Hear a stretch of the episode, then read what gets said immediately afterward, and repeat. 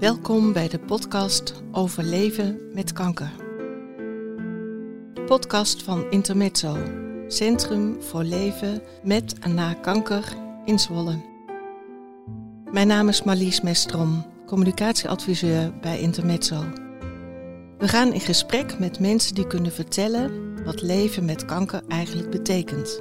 Vanuit hun persoonlijke ervaring of als professional.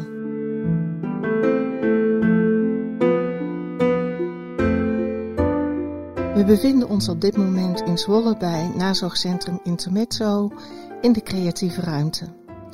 Ik ben Marlies Mestrom en ik ga in gesprek met Corine den Hollander, manager van Nazorgcentrum Intermezzo. Leuk om samen zo te kletsen, Corine. We zijn collega's, we werken veel samen en nu gaan we met elkaar in gesprek in de vorm van een interview. Ja. Dat is heel anders dan we normaal gesproken doen, maar ik vind het wel leuk en ook een beetje spannend. En jij? Ik vind het ook heel erg leuk. Ja. En ik hoop dat ik een beetje vergeet dat het een opname is. Ja. Dat we gewoon inderdaad lekker in gesprek gaan over de thema's die ons allebei aan het hart gaan. Zeker, want dat is wat we gemeenschappelijk hebben. Ja. Intermezzo gaat ons aan het hart. En dat gaat het al heel lang. Althans voor jou al meer dan 12 jaar. Ja, als we de voorbereiding klopt. Mee tellen. Ja, ja. Kun je eens vertellen waar je begonnen bent? Nou ja, oorspronkelijk is het begonnen dat je als oncologie, regieverpleegkundige oncologie in het ziekenhuis werkt. En merkt dat patiënten met kanker soms ontslagen worden omdat ze klaar zijn met de behandeling. Maar dan vervolgens toch in de problemen komen omdat ze in dat natraject allerlei vragen krijgen, onzeker worden. Weer moeten leren vertrouwen op hun lijf, bijwerkingen hebben, nou noem maar op. En dan zie je dat als daar niet op tijd ook wat ondersteuning plaatsvindt, mensen echt gewoon onderuit kunnen gaan. Dat is altijd hartstikke jammer. Dus in die periode, en dat zag ik natuurlijk echt niet alleen, dat zagen mijn collega's ook, dacht je van, er zou eigenlijk iets moeten zijn waarbij mensen worden opgevangen op zo'n moment, zodat je eigenlijk de vragen kunt beantwoorden en die vragen geen probleem hoeven te worden. Nou, dat klinkt misschien best simpel. En ik heb ergens in de jaren daarvoor een opleiding gedaan aan de Nederlandse Academie voor Psychotherapie in Amsterdam. En daar kwam ik in aanraking met inloophuizen. En toen dacht ik, oh wat bijzonder, dat hebben we in Overijssel helemaal niet. Mensen zijn toch ook weer niet zo anders dan in de rest van Nederland. Daar moeten we eigenlijk eens naar kijken. En toen Isala eigenlijk de opzet startte om oncologisch centrum te worden in de jaren dat oncologie eigenlijk gecentreerd zou gaan worden. Toen dacht ik, ja, als je dan oncologisch centrum wordt, dan moet je ook die ondersteunende zorg gewoon echt op de kaart gaan zetten. Want anders sla je een beetje de plank mis. En zo is het balletje een beetje gaan rollen. En hoe ging het balletje toen rollen? Want kon je meteen aan de slag of hoe ging dat? Nou, dat is best nog wel een lang traject hoor. Want eerst ga je denken en is het een soort van grijze massa. En je gaat mensen om je heen verzamelen die daar ook ideeën over hebben. En dan gaandeweg begin je op een soort van roze wolk. Van nou, dit is allemaal wenselijk en dit willen we doen. En dan in de loop van de tijd word je iets reëler eigenlijk misschien. Hè. Dan denk je, oh ja, dit kan niet, dit kan wel. We hadden natuurlijk, we kwamen voort in die zin uit, althans de gedachte uit Isala, vanuit binnen Isala. Dus we hebben mensen erbij gehaald van buiten Isala om gewoon echt ook een breed beeld te hebben. We hebben wat patiëntenonderzoek gedaan van wat willen die nou eigenlijk? Hè? Wat verwachten ze dan en hoe zien zij dat dan? Nou, op een gegeven moment hadden we het plaatje scherp en zijn we dat gaan bespreken met ook de top van Isala. En die had zoiets van, nou, dat is een mooi initiatief.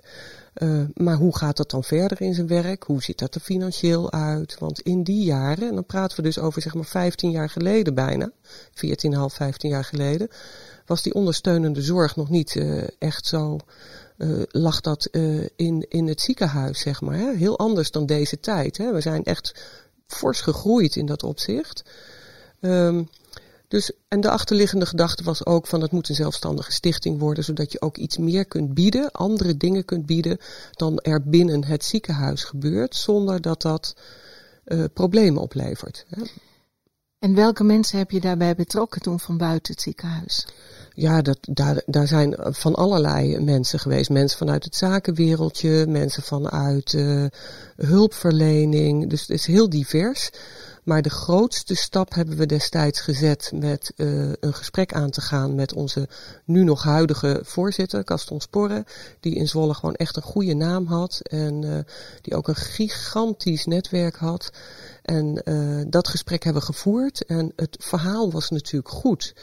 En heel naïef, dat is misschien best grappig om te vertellen, heel naïef dachten wij toen, ik heb dat gesprek destijds gevoerd met een manager vanuit het ziekenhuis, Daphne de Rode, die ook heel erg enthousiast was over dit idee en daar heel veel ondersteuning aan heeft geboden.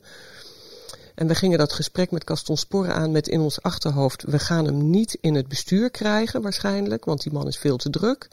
Maar het verhaal is goed en als we hem dan in ons comité van aanbeveling krijgen, dan kunnen we zijn naam gebruiken en dat doet ook deuren openen. Nou, dat liep anders, want hij is in ons bestuur gestapt en dat heeft ons natuurlijk geen windeieren gelegd.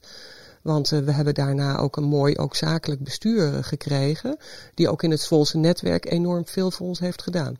En wat betekent het Zwolse netwerk dan voor Intermezzo? Ja, het Zwolse netwerk betekent heel veel, want Zwolle is een grote stad, maar toch ook weer een kleine gemeenschap, zeg maar. Mensen kennen elkaar, er zit een hele vaste kern in dat Zwolse netwerkdeel. En als je daar op een goede manier binnen bent, en ons verhaal is natuurlijk, hè, dat is inmiddels in die 12 jaar prima bewezen, dan wordt de organisatie of wordt het doel ook gedragen. Ja, en dat is natuurlijk heel erg geriefelijk voor een organisatie die echt het geld moet ophalen om te kunnen bestaan. Geen subsidies, geen gelden van wat dan ook, maar puur sponsorwerk nodig heeft. En als je het over sponsoring hebt, wie is dan je hoofdsponsor? Want je hebt toch wat stabiliteit nodig, denk ik. Jazeker. Dat was in de eerste jaren echt heel erg zoeken en dat was ook best wel een issue. Na, ik denk 4,5 jaar hebben wij onze hoofdsponsor gevonden. Die overigens al wel jaren een sponsor was hoor, vanaf het eerste uur. Maar na 4,5 jaar hebben we daar een omkering in kunnen doen plaatsvinden. En is Isala onze hoofdsponsor geworden. En dat is natuurlijk ja, ook een vorm van erkenning. Zo heb ik dat destijds wel gevoeld. En zo voel ik dat ook nog steeds. En, en we werken natuurlijk ook voor de patiënten, hè, voor 99% van Isla, soms van andere ziekenhuizen, maar een groot deel zijn natuurlijk patiënten van Isla zelf. En vervolgens hebben we een hele vaste kern met sponsoren die ons echt al 12 jaar steunen. Geweldig is dat. Ja. En je zei Isla is eigenlijk de hoofdsponsor. Hoe kijkt bijvoorbeeld de medische stand of de verpleegkinderen uit de Isla, hoe kijken die naar Intermezzo?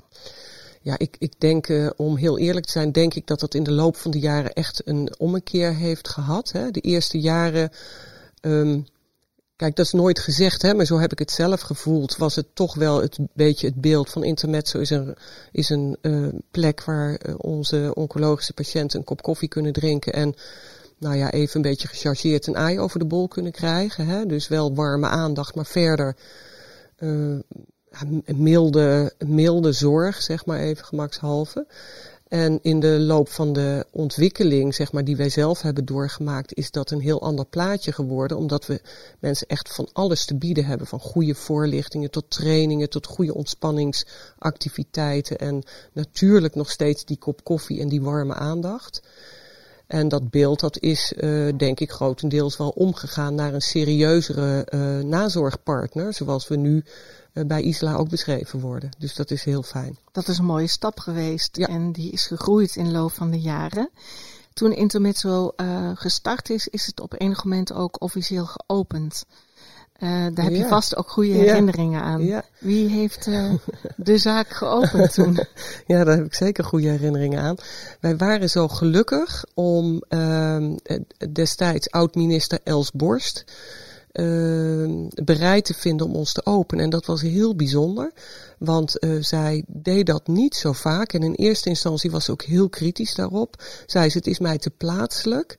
Maar de reden waarom ze uiteindelijk dat wel heeft gedaan en op een echt geweldige manier is dat zij de ontwikkeling van een huis als intermezzo, hè, en wij vallen dan onder de brancheorganisatie IPSO, hè, de meeste huizen noemen zich, of noemden zich, hè, moet ik misschien inmiddels zeggen, inloophuizen. We hebben daar nooit voor gekozen, want wij vonden dat een wazige, niet helemaal correcte term. En, dus we hebben gekozen voor de kreet nazorgcentrum. Maar Els Borst die gaf aan dat juist die ontwikkeling van zo'n huis in samenwerking met een ziekenhuis, dat vond zij interessant. En zij had het idee dat we in Nederland ook daar naartoe moesten. En dat idee hadden wij ook. Dus dat sloot heel mooi op elkaar aan. En het was, hè, we weten natuurlijk allemaal dat Els Borst niet meer leeft. Maar het was een hele bijzondere opening. Het was echt... Ja, het was heel. Ik heb nog steeds spijt dat wij geen opnames. We waren toen nog pril en stonden nog in de kinderschoenen. En misschien nog te naïef en te kleuterig. Ja, noem het maar. Maar we hebben haar hele openingsspeech niet opgenomen. En daar heb ik nog steeds enorm veel spijt van. Want het was zo'n mooi, waardevol document. Of mooie, waardevolle speech. Dat die ook in deze tijd nog enorm passend zou zijn. En tegelijkertijd heeft ze gelijk gekregen. Want de omkering van ver weg als inloophuis bij het ziekenhuis tot dichtbij bij het ziekenhuis, wat eigenlijk altijd onze visie ook is geweest, die is inmiddels helemaal ingehaald. De huizen zoeken nu juist heel nadrukkelijk naar die samenwerking met het ziekenhuis, terwijl die 12 of 14 jaar geleden juist ver weg van het ziekenhuis bedacht was. Ik kan me nog herinneren inderdaad wat je verteld had. De policy was zo ver mogelijk weg bij dat ziekenhuis. Want daar gebeuren alle tussen aanhalingstekens akelige maar noodzakelijke behandelingen. En je moet voor je nazorg terecht kunnen in een warm bad zoals dat genoemd wordt. Ja. Intermezzo is wel gestart in een gedeelte van het ziekenhuis. Eigenlijk een beetje achteraf, maar mensen konden wel doorlopen, bijvoorbeeld vanuit de mama-poli, rechtstreeks naar Intermezzo, binnendoor. Een aantal jaar geleden is dat veranderd en daar kun je vast iets over vertellen hoe die sprong is geweest om ietsje verder van het ziekenhuis te gaan. Hoe gebeurde dat? Ja, dat was best een spannende sprong die we maakten. We hebben de eerste 7 jaar in een bijgebouw op het terrein van het ziekenhuis inderdaad gezeten. Dat was voor het eerste jaar prima, want dan kregen we 400 of 500 bezoekers. Dus dat was allemaal prima te overzien. Maar dat groeide en na 7 jaar zaten we al op 4000 bezoekers op jaarbasis. Dus het werd te klein, het werd te hokkerig en het team, echt een supergoed team. En ze hebben nooit geklaagd, maar er moest wat versleept worden van stoelen erin, stoelen eruit, yogamatten. Nou, je kunt het zo gek niet bedenken. Het was daardoor rommelig en hokkerig. En het voldeed niet meer aan de vraag die we kregen van onze gasten. Toen hebben we vervolgens een gesprek gehad met een hele goede sponsor van ons, Jans Vastgoed. En zij zouden voor ons uitkijken naar een passende locatie. Want de afspraak is ook die we met het ziekenhuis, ook met Rob Deelman, de grote baas van het ziekenhuis, hebben gemaakt om in de buurt van het ziekenhuis te blijven. En dat was ook onze visie, dus dat was ook het plan. Dus die overstap van het terrein af, buiten het terrein, dat was op zich niet een probleem.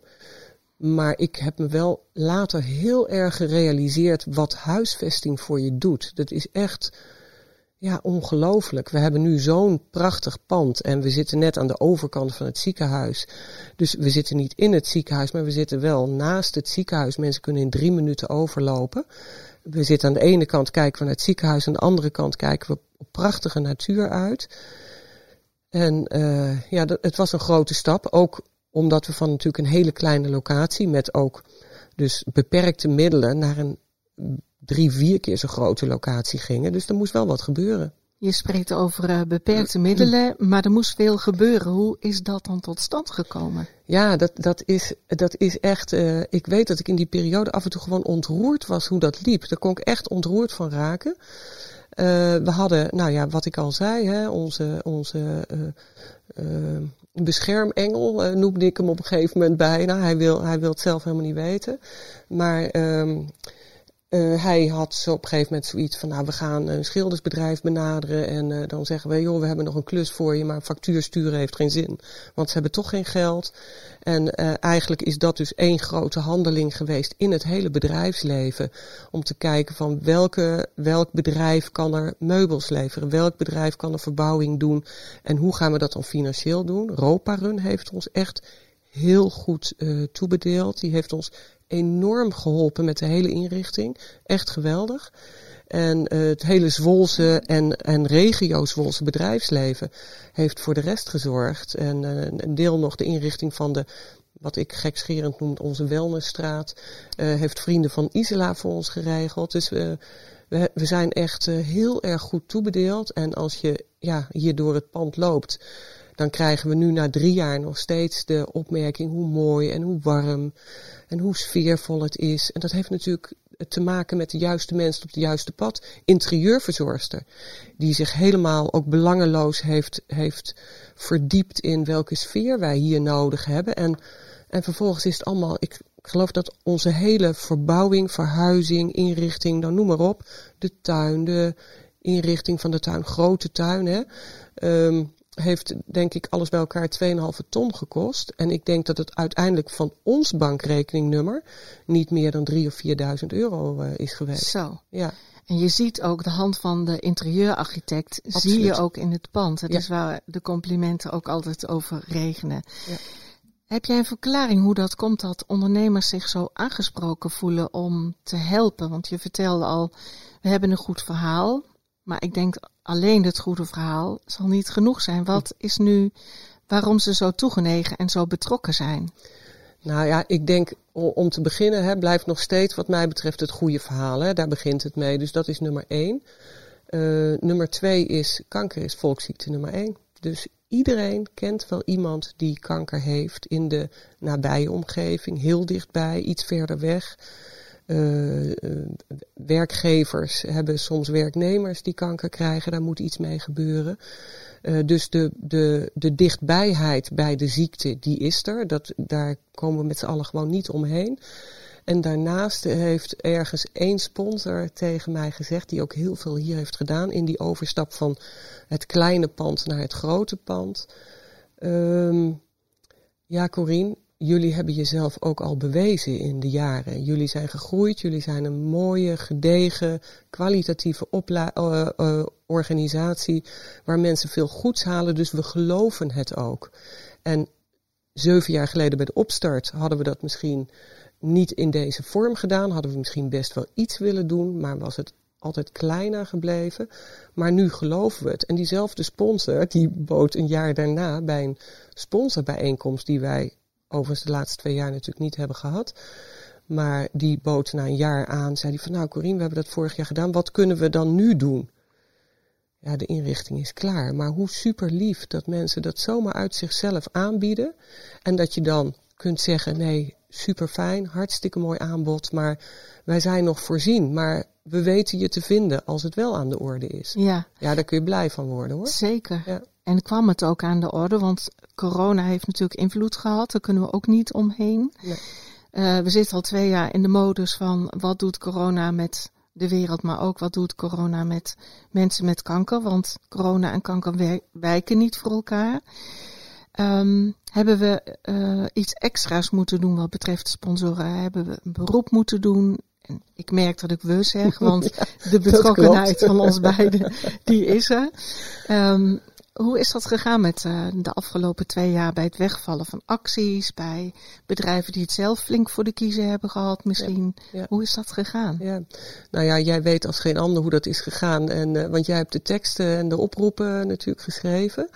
Maar inderdaad, vorig jaar hebben we natuurlijk in de pers ook een bericht gehad, dat ook de goede doelenorganisaties het zwaar hebben in deze periode. Op grond daarvan zijn er gewoon ook sponsoren die het op dit moment kunnen leiden, die gewoon spontaan ineens geld gingen storten. Dat is natuurlijk geweldig. Sponsoren die het slecht hebben gehad, hè? Nou, ja, dat weten we allemaal natuurlijk, hè? Horeca, de evenementenbranche, hè? Die hebben soms afgehaakt, maar wel van, hè, als het weer beter gaat, dan komen we graag weer terug, maar nu even niet. Nou ja, uiteraard alle begrip. Dus dat is, er is wel een warme verbinding geweest. We hebben een aanvraag mogen doen bij het noodfonds van de KWF. Dat is ook heel erg fijn dat die ook ondersteund hebben. Zodat we ook niet al onze reserves moeten opteren. Want dat gaat wankel voelen, dat is griezelig. Maar natuurlijk is er echt giga veel weggevallen. Waardoor we ook sommige nieuwe plannen nog niet hebben kunnen doorvoeren. En die op een laag pitje staan. Niet weggeschoven zijn, maar wel op een laag pitje. Dat is ontzettend jammer. Maar je kunt niet het risico lopen dat je iets nieuws gaat opstarten en dat de hele boel wankel wordt financieel. Maar ja, we hebben Huis in Actie. Hè. Dat is een KWF-actie waarin we ook proberen af en toe wel wat kleine acties rond te zetten. Ons team is altijd, we hebben een, ja, ik kan het niet genoeg benadrukken, we hebben een ongelooflijk betrokken team. En je ziet in deze periode ook dat ze voor de tweede keer, vorig jaar voor het eerst, een wintertafel, een kersttafel hebben gemaakt. We hebben gigantisch creatieve mensen die met de handen echt mooie dingen kunnen maken. En dat maken ze dan. En dat zitten ze thuis allemaal te maken. En dan komt dat hier naartoe, komt op een tafel te liggen. En gasten en medewerkers en ja, wie er ook hier over de vloer komt, die kunnen dat kopen. En dat levert dan toch ineens ook weer best veel geld op. Dus zo moeten we het op allerlei manieren even zien binnen te krijgen. En ik moet eerlijk zeggen dat onze nieuwe huurbaas ook gigantisch coulant is geweest. Dus dat is ook ongelooflijk waardevol en warm. Ja, dat is heel erg mooi. Je hebt het over het team. Uit hoeveel mensen bestaat het team eigenlijk? Ja, we hebben ongeveer denk ik 45, 50. Nou, ik zou die telling nog eens even moeten doen. 45 denk ik gastvrouwen, gastheren. Die eigenlijk de wekelijkse diensten draaien van 4 uur. Sommigen van 8 uur. Een enkeling om de week. Maar het gros elke week. En daarnaast hebben we dan nog zo'n 45, 50, ja, ik zeg eigenlijk altijd gemakshalve inhoudsdeskundigen, maar dat zijn de kunstenaars die de schilderslessen verzorgen, de yogadocenten, de masseurs, de voetreflex, de voorlichters, de mensen die trainingen geven op bepaalde gebieden. Dus dat is echt een grote groep. En dat is niet te onderschatten, want dat zijn mensen die ook allemaal hun serieuze papieren hebben. Dus wij kunnen hier ons natuurlijk niet veroorloven om met mensen te werken die matig zijn opgeleid en dan hier maar iets gaan doen. Dat zijn echt allemaal mensen die de juiste ervaring hebben. De gekwalificeerde professionals die je weet binnen te halen. Ja, zeker. En hoe komen zij tot die betrokkenheid eigenlijk? Ja. Soms is het aangereikt door iemand, mond-op-mond reclame of de vraag vanuit het team of op een andere manier. Soms hebben ze het zelf ontdekt of gehoord. En wat ik altijd merk is dat ze er zelf ook heel veel vreugde en warmte uithalen. Omdat het zo dankbaar is. Hè. Soms staat het in een beetje negatief daglicht, maar dankbaar is ook een hele mooie emotie, niks mis mee. Het is een hele dankbare klus als je ziet hoe mensen hier soms binnenkomen met afhangende schouders en stress en gewoon echt uit hun kracht zijn. En als je dan ziet dat als er een behandeling heeft plaatsgevonden, er veel meer rust uit het gezicht straalt en uit de ogen en meer zachtheid en de hele lichaamstaal verandert. En gaandeweg zien we dat natuurlijk ook gebeuren met de gasten in de maanden dat mensen hier komen. Zie je dat ook gewoon plaatsvinden. Je zegt de maanden dat mensen hier komen. Mensen komen hier vanaf het moment van diagnose, zijn ze welkom. En hoe lang blijven ze hier dan? Hoe lang komen ze hier? Ja, dat is een tricky vraag. Want er is niet zo'n eenduidig antwoord op te geven. Om te beginnen, heel fijn dat jij uiteraard ook zegt, vanaf het moment van diagnose. Want voor ons start nazorg op het moment dat de diagnose is gegeven. Want dan valt de wereld eventjes onder je voeten vandaan.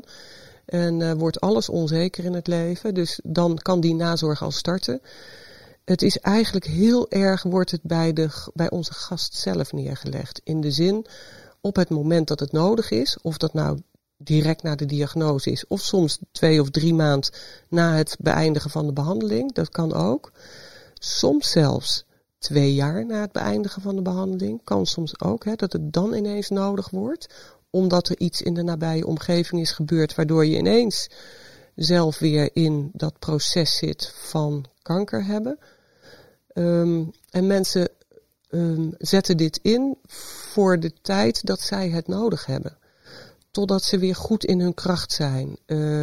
Mensen die palliatief zijn. En palliatief is een rekbaar begrip. Hè? Dat kan soms nog heel veel jaren goed gaan. Het kan ook palliatief richting toch echt de eindigheid van het leven gaan. Maar als we het dan hebben over palliatief waarbij dat soms nog wel 6 of 10 jaar goed kan gaan. Hè? Dat weet je niet. Als mensen dan weer het vertrouwen hebben, dan zie je dat mensen het ook heel fijn vinden om weer die gezonde wereld in te gaan. En ook de mensen die genezend, die curatief behandeld zijn. Daarvoor is het heel gezond om als het leven weer in de hand is en er is weer voldoende zekerheid om goed krachtig op de been te blijven. Of de emoties, dat je de emoties kunt beheersen. Hè? Dus niet als je in de supermarkt wordt gevraagd hoe gaat het, meteen in tranen uitbarst. Maar dat je dat in de hand hebt en gedoseerd op de plek waar jij dat wil brengen kunt laten zien. Dan is het ook weer goed om die gezonde wereld in te gaan. En dat loopt als een soort rode draad hier door het huis. Eigenlijk al vanaf de eerste jaren. Daar zijn ook soort van regels. Maar de regels zijn ook allemaal weer zo flexibel als maar kan. Er is geen blauwdruk. Het ligt heel erg aan de persoon zelf hoe dat gaat verlopen. Dus de ene is na een paar maanden klaar. De ander heeft er een jaar voor nodig. En dat is oké. Alles is oké eigenlijk. Ja, behalve als het zo wordt dat we een soort van veredeld buurthuis worden. Omdat mensen 8 jaar geleden kanker hebben gehad, maar toch misschien wat eenzamer worden of iets dergelijks. Hè. Daar willen we best in meedenken en in meeparticiperen. Maar uiteindelijk is dat niet meer het thema wat hier speelt. En je ziet dan ook in de huiskamer dat de gesprekken niet meer parallel lopen. Dus daar gaan we dan met die mensen, er gebeurt een hele enkele keer, gaan we kijken wat is er dan in jouw omgeving waar jij wel kunt vinden wat je nodig hebt.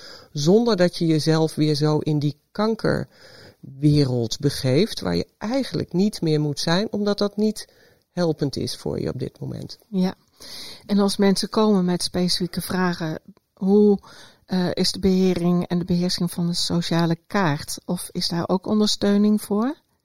Ja, daar wordt ook meegekeken. Hè. Overigens haakt dat een beetje aan een nieuw product waar we volgend jaar mee gaan starten. Die bouw, of die ombouw eigenlijk moet ik zeggen, die zit eraan te komen. En daar gaat ook in ieder eerste gesprek gaat gekeken worden naar inderdaad die sociale kaart van de mensen. En mocht dat onvoldoende zijn, dan gaan we daar ook in meedenken in misschien tips, trucs, hoe dat op te bouwen. Maar daar wordt natuurlijk wel, mensen hebben gewoon een sociale kaart nodig. En wij kunnen dat een tijdje vervangen, hè, als dat onvoldoende is. En mensen willen ook heel graag hun naasten soms wat beschermen als er vaak iets opnieuw verteld moet worden. Hè? De angst, het verdriet, de zorg.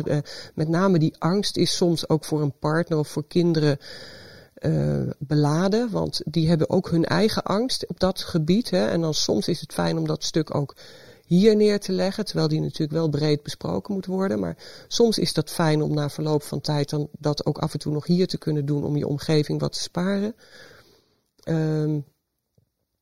En nou ben ik een beetje de draad kwijt, maar dat geeft niks. Ik kom er vast weer. En anders help jij me. Ik ga je helpen, want we zien niet alleen de patiënten hier komen. Er is ook wat te halen voor de naasten. Kun je daar iets over vertellen? Ja zeker. Nou, de slogan van KWF voor 2022 is kanker heb je niet alleen. Nou, dat was hem eigenlijk van dit jaar volgens mij. Hè. Volgend jaar is het treft ook jou. Kanker heb je ook niet alleen. Je naasten hebben natuurlijk daar ook fors mee te maken. En dat houdt in dat naasten hier uiteraard ook welkom zijn om hun eigen zorg, hun eigen verhaal te doen en ook gebruik te maken van de activiteiten die wij hier hebben met hun partner of soms ook alleen. Soms kan het zijn dat degene die ziek is minder behoefte heeft, hè, maar de partner misschien wel. Denk maar aan mannen. Mannen zijn over het algemeen, ik zeg wel eens gekscherend, een beetje griezelig om dat hierin te zetten. Mannen, het is ook een beetje een soort van ander ras in de grote lijn. Vrouwen praten vaak breed en vaak. En dat is een proces van verwerken. Terwijl mannen daar veel minder woorden voor nodig hebben. En dan veel liever iets gaan doen. En dat zien we ook heel duidelijk aan onze superfijne mannengroep die er is. Maar dan kan het dus zo zijn dat de mannelijke, de man ziek is en dat de vrouw hier komt omdat ze veel stress ervaart en toch wat meer houvast nodig heeft. Dat is ook prima. Ja. Nu komt het ook voor, zeker nu we langer bestaan, dat mensen hier een poosje zijn en uiteindelijk palliatief zijn en naar het levenseinde gaan. Vaak zijn mensen hier dan al een hele poos geweest samen met hun partner. Wat hebben wij te bieden als iemand overleden is, die we kennen, die patiënt was, en dan blijft er iemand achter? Ja, dan heb je inderdaad onze soort van derde categorie. Hè. Dat zijn dan de nabestaanden, die eerder naasten waren, die gaan dan ineens van rol veranderen.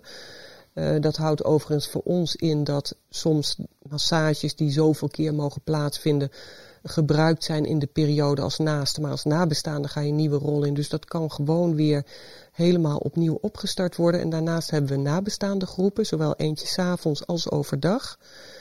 En overigens is het daaraan gelinkt, maar dat is die fase daarvoor, is het dan soms ook zo dat in zo'n fase dat iemand van palliatief meer naar die terminale fase gaat, kan het natuurlijk gebeuren dat gasten hier graag kwamen, maar het gewoon niet meer lukt, omdat ze te vermoeid zijn, eigenlijk hun bed niet meer goed uit kunnen komen, maar toch nog echt behoefte hebben aan misschien een massage of iets anders. En in die situatie gaan we kijken naar maatwerk. Lukt het ons? En ik kan je vertellen, het lukt altijd, want onze masseurs en schoonheidsspecialisten zijn allemaal zo warm betrokken dat ze daar heel graag hun tijd aan spenderen.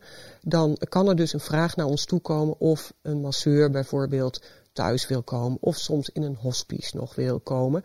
En dat proberen we dan te faciliteren. Dus dan gaan we echt op hele specifieke maatwerk over. Ja.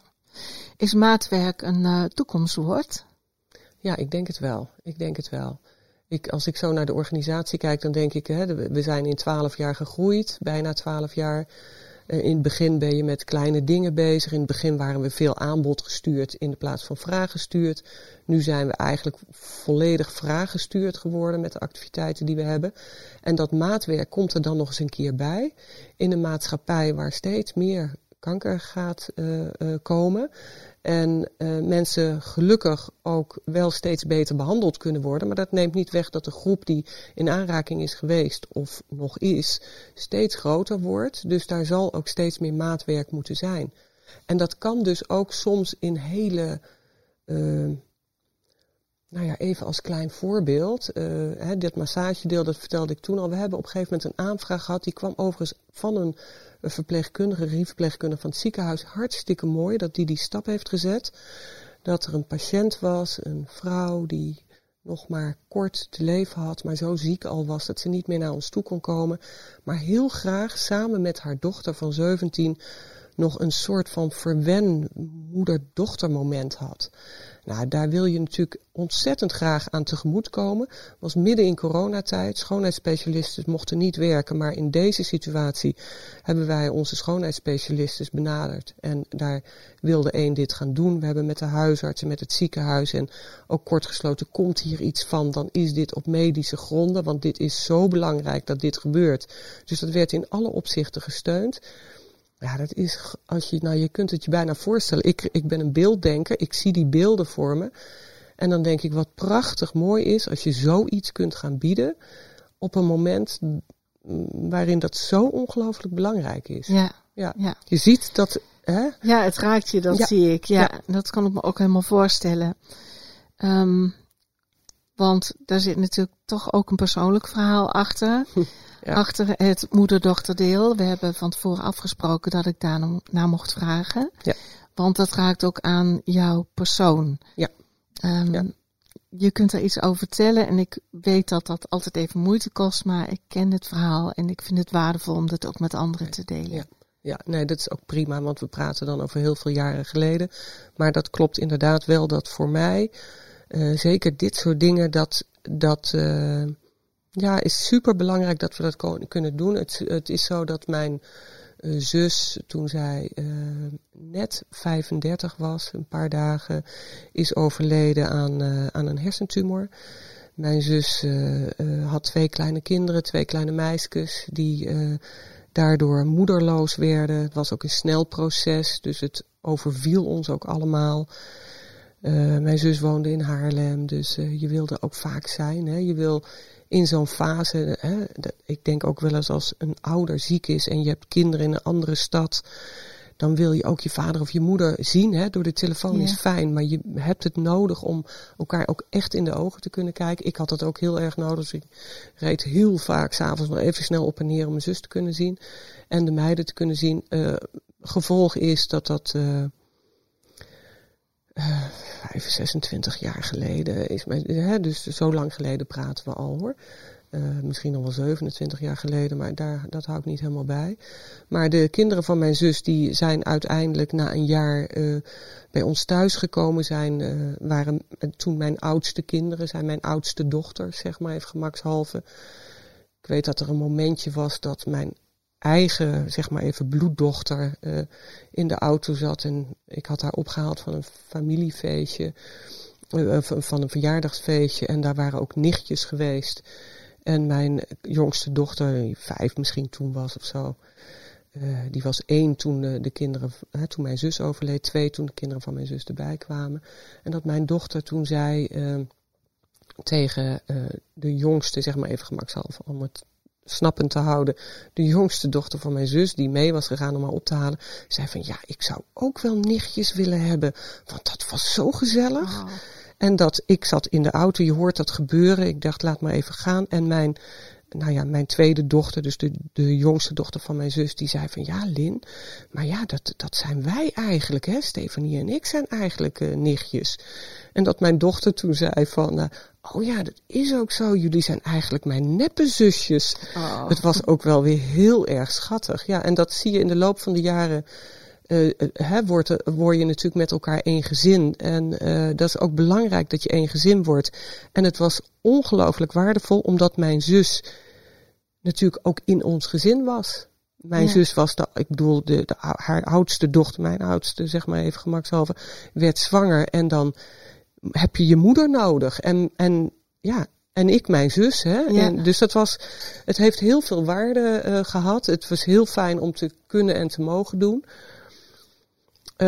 En dat is misschien ook wel voor mij een heel groot deel geweest waarom ik zo graag wilde dat dit kwam. En ook waarom ik heel erg graag wilde dat Kindermezzo kwam. Kindermezzo. Mooi woord. Ja, hè? Ja. Voor kinderen die bij Intermezzo komen. Ja. En het even een rustmomentje nodig hebben. En het even anders kunnen gaan zien, even anders kunnen gaan voelen dan het thuis is. Op school zijn kinderen vaak een uitzondering in hun klas als een vader of moeder kanker heeft. Hoe gaat dat bij Kindermezzo? Wat is daar precies de bedoeling van geweest? En eigenlijk oorspronkelijk is het zo dat uit onderzoeken bleek dat als kinderen opgroeien in een huis waar kanker heerst, vader of moeder kanker heeft, wel of niet hun vader of moeder verliezende, hè, dat blijft er dan even helemaal buiten. 3 op de 10 kinderen daar echt problemen aan overhoudt. En dat is nogal wat. En dat komt denk ik ook voort dat jaren terug was kanker natuurlijk niet echt een bespreekziekte. Gelukkig is dat tegenwoordig al veel beter. Hè. Kinderen worden betrokken bij van alles, kunnen mee naar de afdeling op de chemoafdeling om een keer mee te kijken hoe dat dan gaat. Hè. Dus er is veel meer openheid dan vroeger. Dus dat zou al winst moeten gaan betekenen. Maar het is absoluut zo wat jij zegt. Kinderen die groeien op. Ik heb dat bij mijn nichtjes, zeg maar dan, hè, gezien toen mijn zus ziek werd. Een vriendinnetje meenemen naar huis om te spelen. Dat ging niet meer. Mijn zus was hartstikke ziek. Dat kon gewoon niet meer. Dus je kon wel als kindje naar een vriendinnetje toe om te spelen, maar omgekeerd kon het niet. En omgekeerd kon je ook niet gillend door het huis hollen, want mama sliep net of mama was zo ziek. En dat is wat er dan speelt. Hè? En dat houdt in dat kinderen zich aan moeten passen. Het houdt in dat ouders hun kinderen gaan beschermen. Hè? Want wat wil je als ouder het liefst? Dat je kinderen onbevangen kunnen opgroeien. En op het moment dat de ziekte in het gezin komt, dan wordt dat ingewikkeld. Want je weet ook dat je een angstboodschap geeft. Hè? Ook al heb je te horen gekregen dat je genezen wordt. Kanker is toch een levensbedreigende ziekte. En als kinderen heel klein zijn, pakken ze dat misschien nog niet op, maar heel snel daarna al wel. En wat je omgekeerd ziet, de ouders beschermen dus hun kinderen daarin, maar je ziet eigenlijk vrijwel meteen dat kinderen ook hun ouders beschermen. En dat houdt in dat ze niet helemaal kunnen zijn of kunnen zeggen, of misschien kunnen ze het wel, maar dat doen ze dus niet vanuit die bescherming, wat er daar diep binnenin speelt. En dat is wel van belang dat er aandacht voor is. En je ziet bij Kindermezzo dat daar ruimte voor is. Kinderen zijn niet alleen, ze herkennen elkaar ook in de situatie waar je misschien in de klas de eenling bent wiens papa of mama ziek is. Ben je bij Kindermezzo met kinderen bij wie dat allemaal zo is. En dan zie je dat kinderen onderling, als er geen ouders bij zijn, heel makkelijk dingen vertellen. Ja. Dat ze bang zijn, dat ze af en toe in hun kussen liggen te bonken van verdriet. En bij ouders het beeld speelt dat het eigenlijk best wel oké gaat met de kinderen. En ik zeg niet dat het dan niet oké gaat, maar ja, die zijn daar gewoon minder van op de hoogte. Hè? Als kinderen natuurlijk op 5-jarige leeftijd ineens weer in de broek gaan plassen, snappen we allemaal dat er stress en spanningen en problemen zijn. Maar zo duidelijk zijn die tekenen vaak niet.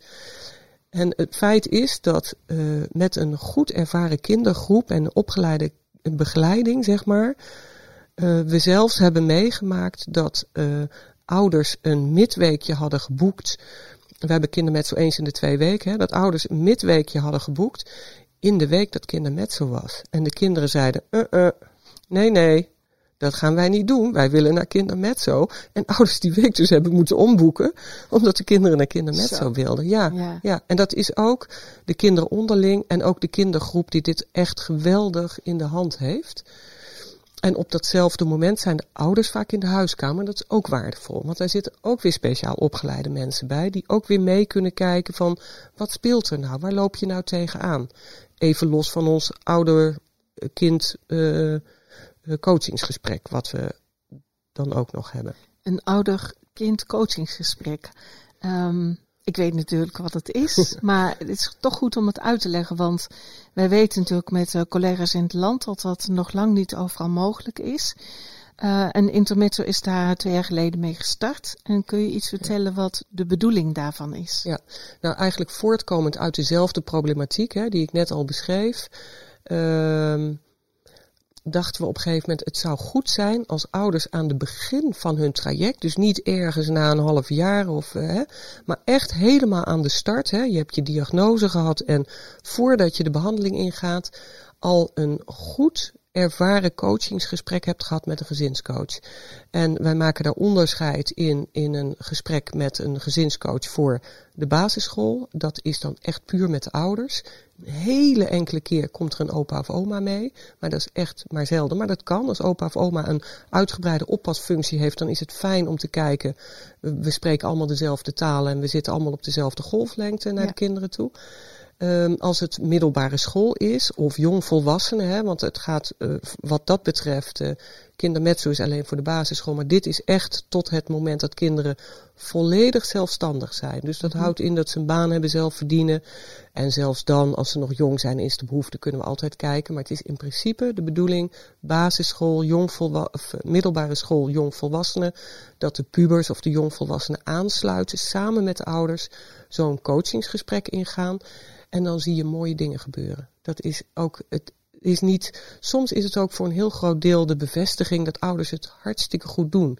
Want ouders doen natuurlijk hun stinkende best om dat goed te doen. En vaak is dat ook, ouders weten het beste hoe hun kinderen in elkaar zitten. Ja.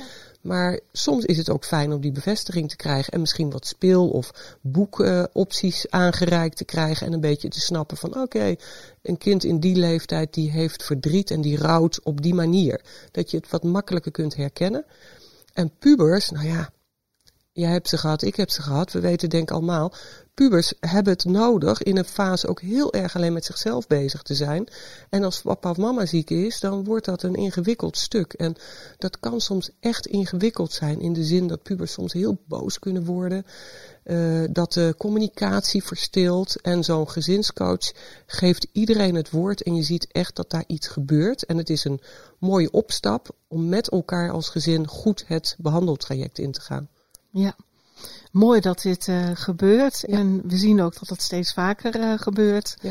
Mooi ook dat vanuit het ziekenhuis de kennis daarvan is en gezinnen rechtstreeks worden doorgestuurd. Ja. Onze gezinscoaches, dat zijn opgeleide en zeer gekwalificeerde mensen. Hoe zit dat eigenlijk met de opleiding van het vrijwilligersteam in de zin van de gastheren en gastvrouwen? Ja. Zijn dat zomaar mensen of zijn dat speciale mensen? Het zijn zomaar mensen. Nee, dat is flauwekul. Het zijn mensen die in ieder geval affiniteit hebben met onze doelgroep. Die open zijn, die een positieve open houding hebben, die goed kunnen luisteren, hun eigen verhaal weg kunnen zetten. Nou, dat zijn de basisdingen die er zo spelen. En daarnaast, op het moment dat mensen hier zich aanmelden, er komt altijd een soort van, nou ja, noem het maar even, een soort van sollicitatiegesprek. Hè. Het is niet zo van, oh, ik wil en ik kan. Dat willen is niet per se zeggen binnenkomen. Daar wordt best wel kritisch naar gekeken. En soms is dat ook afhankelijk van de vraag hoeveel nieuwe mensen we nodig hebben. Maar als mensen dan binnen zijn, dan gaan ze 6 tot 8 weken inwerken. Dan wordt er een vrijwilligersovereenkomst getekend en gaan zij ook de training in. En de training, dat start al, dat is een IPSO-training, een basistraining van IPSO. Dat zijn 3 volle dagen. Dat is een pittige training, maar tegelijkertijd ook een geweldige training. Ook mensen die al heel veel opleiding achter de kiezen hebben, zeg maar, hè, waarvan je denkt, nou, die vertel je niks nieuws meer. Die ervaren die training ook als ongelooflijk waardevol. Dus ja, bij ons is dat een must. Wij hebben geen één vrijwilliger die niet opgeleid is. En de vrijwilligers die hier komen, zeg maar, solliciteren, die moeten ook een soort van gretig zijn om trainingen te volgen. En dat begint dan met de basistraining en dat gaat dan gedurende de jaren dat ze hier werken steeds ook op ander gebied door. En wat houdt kort gezegd zo'n training in? Wat leren mensen daar dan? Ja, mensen leren in ieder geval natuurlijk wat dit soort huizen doet. Hè? En de visie van ons huis in ieder geval. Daar begint het dan mee. Dat zouden ze dan misschien al moeten weten. Maar er worden dan ook nog kop en staart aan gegeven. Het is een stukje teambuilding. Ook altijd zo'n training. Maar ze krijgen ook heel erg van het luisteren. Het... Nou ja, een van die kreten moet ik even denken of ik hem nog goed boven haal. Dat is altijd risicovol, anders ga jij me maar aanvullen, Marlies.